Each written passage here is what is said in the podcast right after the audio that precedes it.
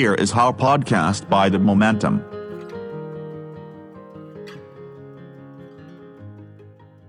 สวัสดีครับ นี่คือ Here is How by The Momentum กับผมโตมาสุขปรีชานะครับสำหรับในคราวนี้เนี่ยนะครับ Here is How เนี่ยอยากชวนคุยถึงเรื่องของการทำให้การทำแท้งนะครับ เป็นเรื่องที่ปกติและปลอดภัยนะครับ ที่เราคุยกันเรื่องนี้เนี่ยก็เพราะว่า ในวันที่ 28 กันยายนที่จะถึงเนี่ยนะครับก็คือวันจันทร์หน้าเนี่ยนะครับ เป็นวันที่เรียกว่าเป็นวันทำแท้งปลอดภัยหรือว่า International Safe Abortion Day นะครับ เพราะฉะนั้นเราจะลองมาดูกันนะครับว่า เรื่องของการทำแท้งในโลกนี้มันเป็นยังไงบ้างนะครับ เมื่อปี 2 ปีที่แล้วเนี่ยนะครับ มันมีข่าวเศร้าข่าวหนึ่งที่สั่นสะเทือนวิธีคิดเกี่ยวกับการทำแท้งไปทั่วประเทศ อาร์เจนตินานะครับ นั่นก็คือว่ามีผู้หญิงคนหนึ่งเนี่ยเสียชีวิตเนื่องจากอาการติดเชื้อในกระแสเลือดนะครับ ถามว่าเธอติดเชื้อในกระแสเลือดเพราะอะไรนะครับคำตอบที่น่าตระหนกตกใจก็คือว่า เพราะเธอใช้พาสลีย์นะครับ ซึ่งเป็นผักสวนครัวธรรมดาธรรมดาเนี่ยมาช่วยในการทำแท้งนะครับ ต้องบอกนะครับว่าอาร์เจนตินาเนี่ยเป็นประเทศที่เพิ่งจะทำให้การทำแท้งเนี่ยเป็นเรื่องที่ ผิดกฎหมายนะครับ เพราะฉะนั้นเนี่ยผู้หญิงคนนี้ที่ต้องการจะทำแท้งเนี่ยเธอก็เลยไม่มีหนทางอื่นใด ก็จะต้องไปใช้สมุนไพรโบราณนะครับ ซึ่งเขาเรียกกันว่าเป็น abortifacients นะครับ ก็คือเป็นสมุนไพรที่ทำให้เกิดการแท้งได้นะครับ ซึ่งสมุนไพรที่ว่านี้จริง ๆ ก็มีอยู่หลายชนิด แล้วก็พาสลีย์ก็เป็นชนิดหนึ่งนะครับ ซึ่งก็เชื่อกันว่าช่วยทำให้ ช่องคลอดเนี่ยเปิดกว้าง แล้วก็เลือดไปเลี้ยงบริเวณนั้นมาก เลยทำให้เกิดอาการแท้งขึ้นมาได้นะครับ แต่ว่าปกติแล้วเนี่ยพืชเหล่านี้เนี่ยก็ไม่ได้เป็นอันตรายกับร่างกายอะไรนะครับ แต่ว่าวิธีการใช้งานที่จะทำให้เกิดการแท้งได้เนี่ยจะต้องใช้พาสลีย์เข้มข้นนะครับในปริมาณมากก็อาจจะทำให้เกิดภาวะเป็นพิษต่อผู้ใช้ได้ อย่างเช่นต้องนำพาสลีย์มาปั่นเพื่อ ดื่มเข้าไปในปริมาณมาก หรือว่าจะต้องสอดพาสลีย์เข้าไปในช่องคลอดเป็นปริมาณมากด้วยเพื่อทำให้ออกฤทธิ์นะครับ แต่ว่าก็ไม่รู้จริง ๆ ว่ามันมีฤทธิ์จริงหรือเปล่า เพราะว่าเป็นแค่ความเชื่อนะครับ ซึ่งก็จะทำให้เกิดความเสียหายต่างๆ ได้ เช่นอาจจะเกิดอาการติดเชื้อนะครับ จากการสอดพาสลีย์เข้าไปในช่องคลอด หรือว่าการกินพาสลีย์จำนวนมากเกินไปเนี่ยก็อาจทำให้เกิดความเสียหายกับตับและไตได้นะครับ ซึ่งผู้หญิงคนนี้เนี่ยเธอติดเชื้อแบคทีเรีย ซึ่งก็คาดว่ามาจากดินที่ยังติดค้างอยู่กับรากของพาสลีย์นั่นเองนะครับคำถามก็คือว่าทำไมเธอถึงต้องตัดสินใจทำแท้งด้วยวิธีนี้นะครับคำตอบเนี่ยไปไกลถึงระบบยุติธรรมของอาร์เจนตินาแล้วก็ ชุดศิลธรรมที่ครอบครองสังคมแห่งนั้นอยู่นะครับ ก็คือว่าไม่กี่วันก่อนหน้าที่เธอจะตัดสินใจทำแท้งด้วยวิธีที่ไม่ปลอดภัยเนี่ยนะครับ สภาของอาร์เจนตินาเนี่ยเพิ่งออกกฎหมายจำกัดการทำแท้งนะครับ ให้แคบลงก็คือว่า สามารถทำแท้งได้จนถึงอายุคันแค่ 14 สัปดาห์เท่านั้นนะครับ แต่ว่าของเธอเนี่ยอายุคันเกิน ก็เลยไม่สามารถไปรับบริการทำแท้งได้นะครับ เพราะฉะนั้นเนี่ยเธอก็เลยเป็นหนึ่งในผู้หญิงอาร์เจนตินาจำนวนมาก ที่เสียชีวิตจากการทำแท้งด้วยวิธีที่ไม่ปลอดภัยในแต่ละปีนะครับเขาพบอย่างนี้ครับบอกว่า ถ้าไปดูทั้งโลกเนี่ยนะครับ โดยสถิติแล้วเนี่ยในแต่ละปีเนี่ยผู้หญิงที่ตั้งครรภ์ประมาณ 25%นะครับจะยุติการตั้งครรภ์ด้วยการทำแท้งนั่นก็คือผู้หญิงที่ท้องที่ตั้งท้องเนี่ยมีอยู่ 1 ใน4นะครับที่ ที่จะเลือกยุติการตั้งครรภ์ด้วยการทำแท้ง คิดเป็นจำนวนประมาณ 50 56 ล้านคนนะครับ ถามว่าทำไมพวกเธอจะต้องยุติการทำการตั้งครรภ์ด้วยนะครับก็คำตอบก็ง่าย ๆ มาก เพราะว่าแต่ละคนก็มีปัญหาต่างๆในชีวิตนะครับ เราพบนะครับว่าการทำแท้งเนี่ยเป็นปรากฏการณ์ที่เกิดขึ้นในทุกประเทศนะครับกับผู้คนทุกชนชั้นทางเศรษฐกิจ แต่ว่าจะเกิดมากกว่า ในประเทศที่กำลังพัฒนานะครับ ประมาณนะครับว่าในแต่ละปีเนี่ยมีการทำแท้งที่ไม่ปลอดภัยประมาณ 25 ล้านครั้งนะครับ ซึ่งแทบทั้งหมดเนี่ยเกิดในประเทศกำลังพัฒนา และประมาณ 8 ล้านกรณีเนี่ยเกิดในสภาวะที่ปลอดภัยน้อยมาก หรือถึงขั้นอันตรายด้วยซ้ำนะครับ ตัวเลขที่ว่านี้มาจากองค์การอนามัยโลกนะครับ สามารถไปดูรายละเอียดกันได้นะครับ อีกตัวเลขหนึ่งที่น่าสนใจก็คือว่าถ้าไปดูแค่ในอเมริกาเนี่ยนะครับ เราจะพบว่าการทำแท้งเนี่ยราวๆ 61%นะครับคือจำนวนมากเลยเนี่ยเกิดกับผู้หญิงที่อยู่ในวัย 20-29 ปีนะครับ โดยที่ 59%นะครับของผู้หญิงเหล่านี้เนี่ยมีสถานะที่เป็นแม่อยู่แล้วก็คือเคยมีลูกมาก่อน แล้วก็อาจจะยังมีลูกอยู่ อาจจะยังเลี้ยงลูกอยู่นะครับ แล้วก็เกือบ 2 ใน3เนี่ยเป็นคนที่นับถือศาสนาใดศาสนาหนึ่งด้วยก็คือไม่ได้เป็นคนที่อะไรล่ะ เรียกว่าเรียกตัวเองว่าเป็นคนที่ไร้ศาสนานะครับ แล้วก็ไม่ใช่วัยรุ่นที่ประเภทที่แบบเราชอบจะเชื่อกันว่าวัยรุ่นนี่เป็นพวกที่โอ้โหริมีความสัมพันธ์ชิงสุกก่อนหาม แล้วก็พลาดพลั้งไม่ป้องกันตัวนะครับ แต่ว่าจำนวนมากเนี่ยนะครับ เป็นผู้ใหญ่นะครับ ซึ่งควรมีสิทธิ์ในการจัดการกับร่างกายของตัวเองนะครับ ซึ่งจะพบว่าตัวเลขแบบเดียวกันนี้ก็เกิดขึ้นสอดคล้องกับสถิติการทำแท้งในไทยด้วยนะครับ ในไทยเนี่ยเราชอบเชื่อกันว่าเด็กๆเนี่ยท้องก่อนแต่งท้องก่อนวัยอันควรแล้วก็เลยต้องไปทำแท้ง แต่พบว่าคน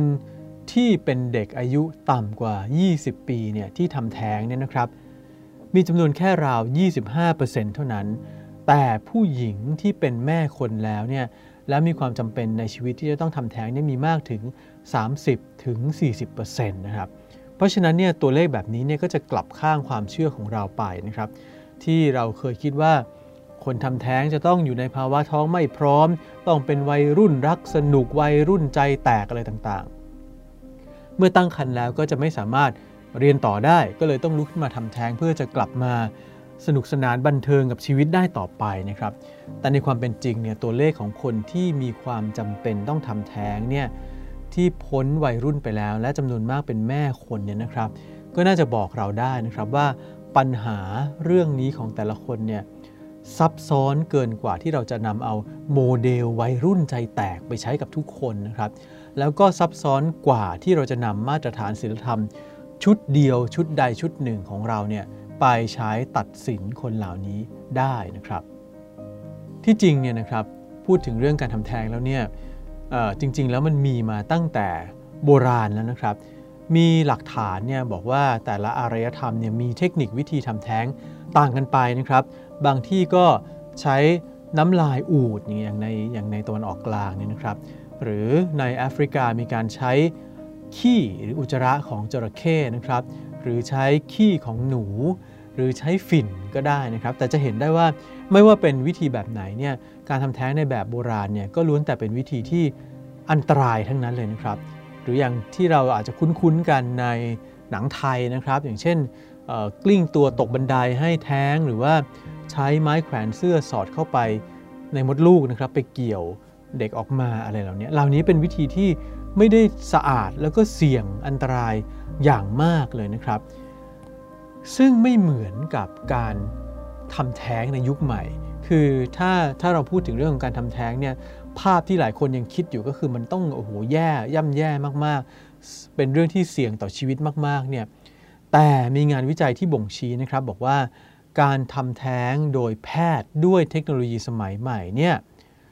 ที่จริงแล้วปลอดภัย กว่าการคลอดลูกซะอีกนะครับ โดยทั่วไปเนี่ยเรามักจะเชื่อกันนะครับว่า ถ้าหากทำให้การทำแท้งเป็นเรื่องถูกกฎหมายเนี่ยอัตราการทำแท้งจะเพิ่มขึ้นนะครับ แต่ถ้าไปดูข้อมูลเชิงประจักษ์แล้วเนี่ยนะครับ ภาพที่เกิดขึ้นกลับเป็นตรงข้ามครับ อย่างแรกสุดเนี่ยมีงานวิจัยที่ยืนยันชัดเจนนะครับว่า การทำให้การทำแท้งเป็นอาชญากรรมเนี่ยหรือที่เรียกว่า abortion criminalization เนี่ยคือทำให้การทำแท้งเป็นเรื่องผิดกฎหมายเนี่ยนะครับ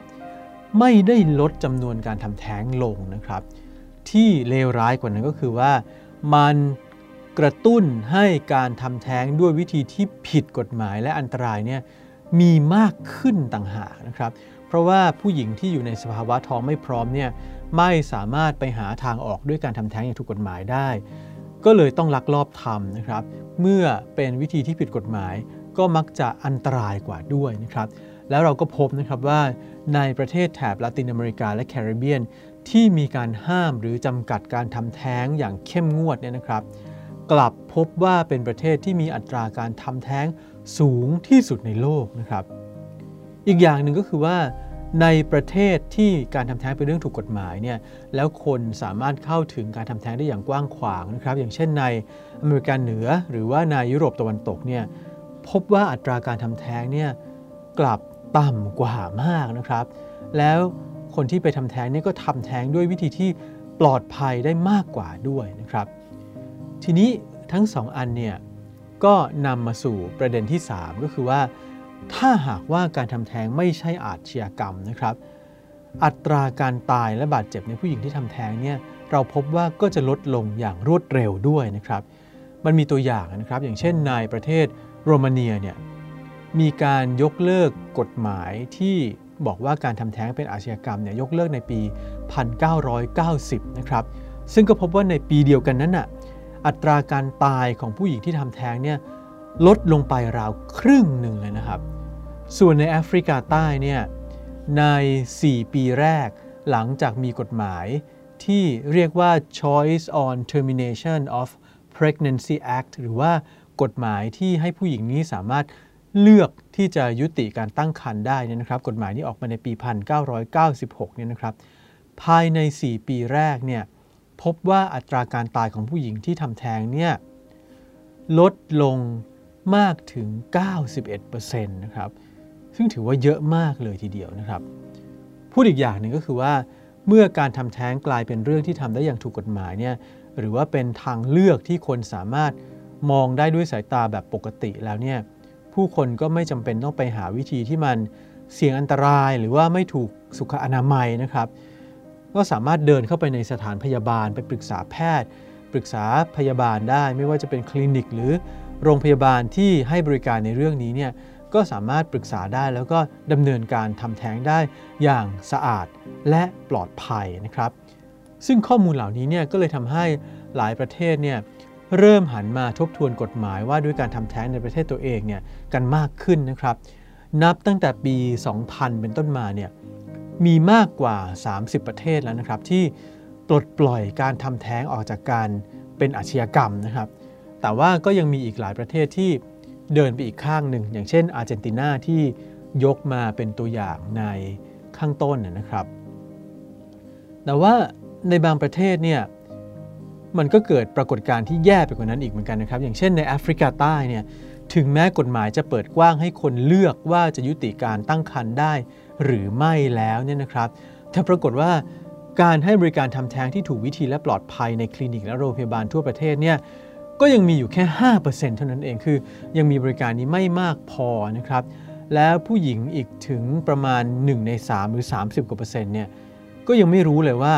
มีกฎหมายนี้อยู่นะครับ แล้วก็ในบางประเทศเนี่ยอย่างโมร็อกโกเนี่ยนะครับไม่ใช่ว่าทำแท้งผิดกฎหมายเท่านั้นนะครับ แต่แค่ลุกขึ้นมารณรงค์ว่าคนมีสิทธิ์จะทำแท้งเนี่ยก็ถือว่าผิดกฎหมายแล้วนะครับ ใครออกมารณรงค์เรื่องนี้ต้องถูกจับกลุ่มก็มีเหมือนกันนะครับ หันมาดูในไทยกันบ้างนะครับ ว่ากฎหมายที่เกี่ยวกับห้องกับการทำแท้งเนี่ยเป็นยังไงบ้างนะครับ เราจะพบว่าในไทยเนี่ยกฎหมายอาญาที่ว่าด้วยการทำแท้งเนี่ยมีอยู่ด้วยกัน 5 มาตรานะครับ ก็คือมาตรา 301 ที่บอกว่าหญิงใดทำให้ตนเองตนเองแท้งลูก หรือว่ายอมให้ผู้อื่นทำให้ตนแท้งลูกเนี่ยต้องระวังโทษจำคุกไม่เกิน 3 ปี หรือปรับไม่เกิน 60,000 บาท หรือทั้งจำทั้งปรับนะครับ ส่วนมาตรา 302 เนี่ยก็พูดถึงคนที่ไปทำให้ผู้หญิงแท้งลูก อันนี้ก็มีโทษเหมือนกันนะครับ 303 เนี่ยจะบอกว่า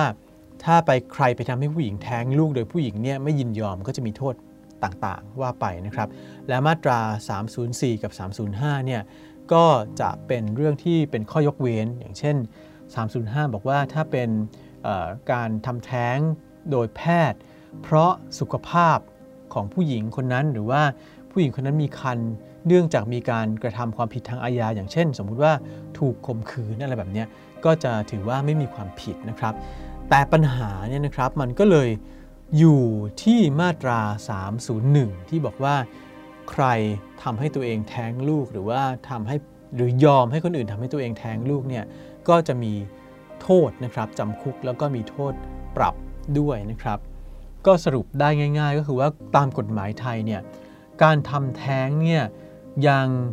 เป็นเรื่องผิดกฎหมายอยู่นะครับ จะมีข้อยกเว้นในกรณีที่จำเป็นต้องทำเพราะว่าสุขภาพหรือว่าถูกข่มขืนล่อลวงอนาจารอะไรต่างๆนะครับ แล้วก็จริงๆในปี 2548 เนี่ยแพทยสภาเนี่ยเคยออกข้อบังคับแก้ไขเพิ่มเติม โดยตีความคำว่าสุขภาพเนี่ย ว่าหมายถึงทั้งสุขภาพกายและสุขภาพจิตด้วยนะครับ แต่ว่านักกฎหมายก็ยังมองว่าข้อบังคับที่ว่านี้มีศักในทางกฎหมายที่ต่ำกว่ากฎหมายอาญา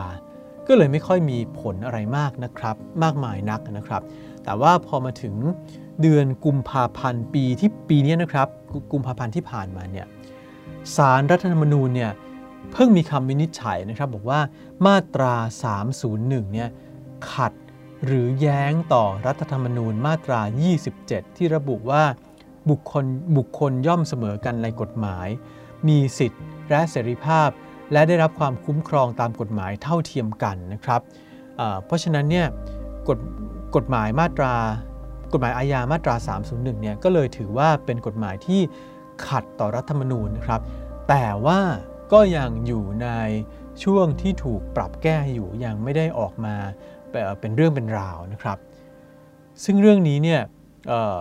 คุณสุพีชาเบาทิพย์จากกลุ่มนำทาง ซึ่งเป็นกลุ่มที่รณรงค์เรื่องการทำแท้งปลอดภัยเนี่ยเคยวิจารณ์นะครับบอกว่ากฎหมายอาญามาตรา 301เนี่ยเป็นกฎหมายที่แสดงถึงอคติต่อเพศหญิงอย่างชัดเจนนะครับ เพราะว่าการตั้งครรภ์เนี่ยมันเกิดโดยผู้หญิงคนเดียวไม่ได้นะครับ ก็ต้องมีผู้ชายร่วมด้วย แต่เวลามีปัญหาแล้วต้องเลือกหาทางออกด้วยการทำแท้งเนี่ย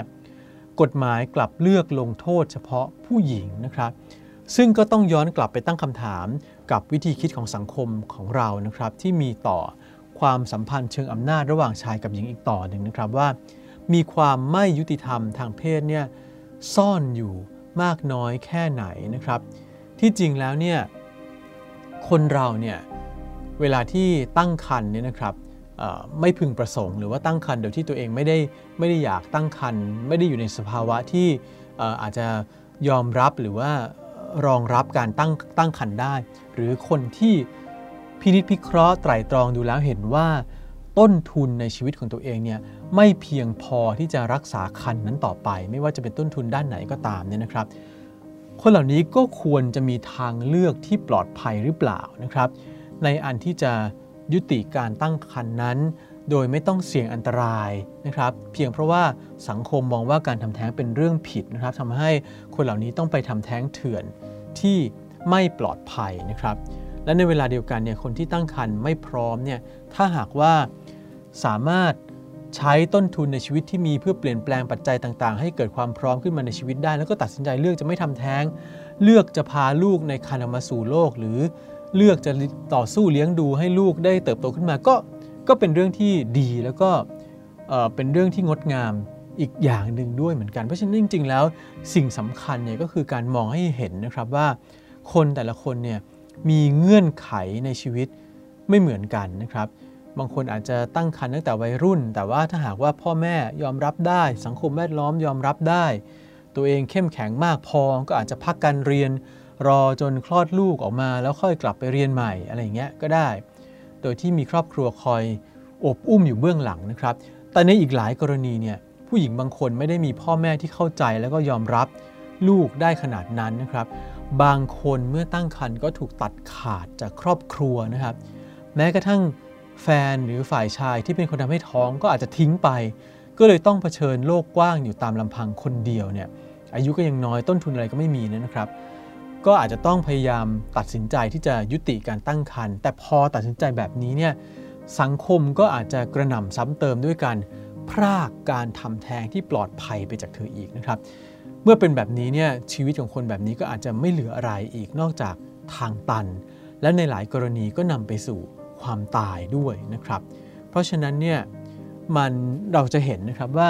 มันก็มีอคติในทางเพศทำนองนี้นะครับที่ ยังฝังลึกแนบแน่นอยู่กับทั้งศีลธรรม ศาสนาและวัฒนธรรมนะครับ จนทำให้เราไม่สามารถมองว่าการทำแท้งเนี่ยอาจจะเป็นทางเลือกอีกทางหนึ่งของผู้หญิงบางคนที่ชีวิตเนี่ยได้พาเธอเข้าสู่ตาจนนะครับ เพราะฉะนั้นเนี่ยในโอกาสวันทับแท้งปลอดภัยสากลนะครับ International Safe Abortion Day ในวันที่ 28 กันยายนที่จะถึงเนี่ยนะครับ ก็อยากชวน มาตั้งคำถามกันนะครับว่า กับคนที่แทบจะไร้ทางเลือกในชีวิตเนี่ยเราควรช่วยให้พวกเขามีทางเลือกเพิ่มขึ้น หรือไปทำลายทางเลือกอื่นๆ เพื่อบีบให้เขาต้องเลือกในแบบที่เราคิดว่าถูกต้องเท่านั้นครับนะครับได้ในหลายช่องทางนะครับ ไม่ว่าจะเป็นพอดแคสต์ของ Apple นะครับ Spotify หรือช่องทางแพลตฟอร์มอื่น ๆ แต่ว่าถ้าจะให้สะดวกที่สุดนะครับ ก็คลิกเข้าไปดูใน Facebook ของ The Momentum ครับ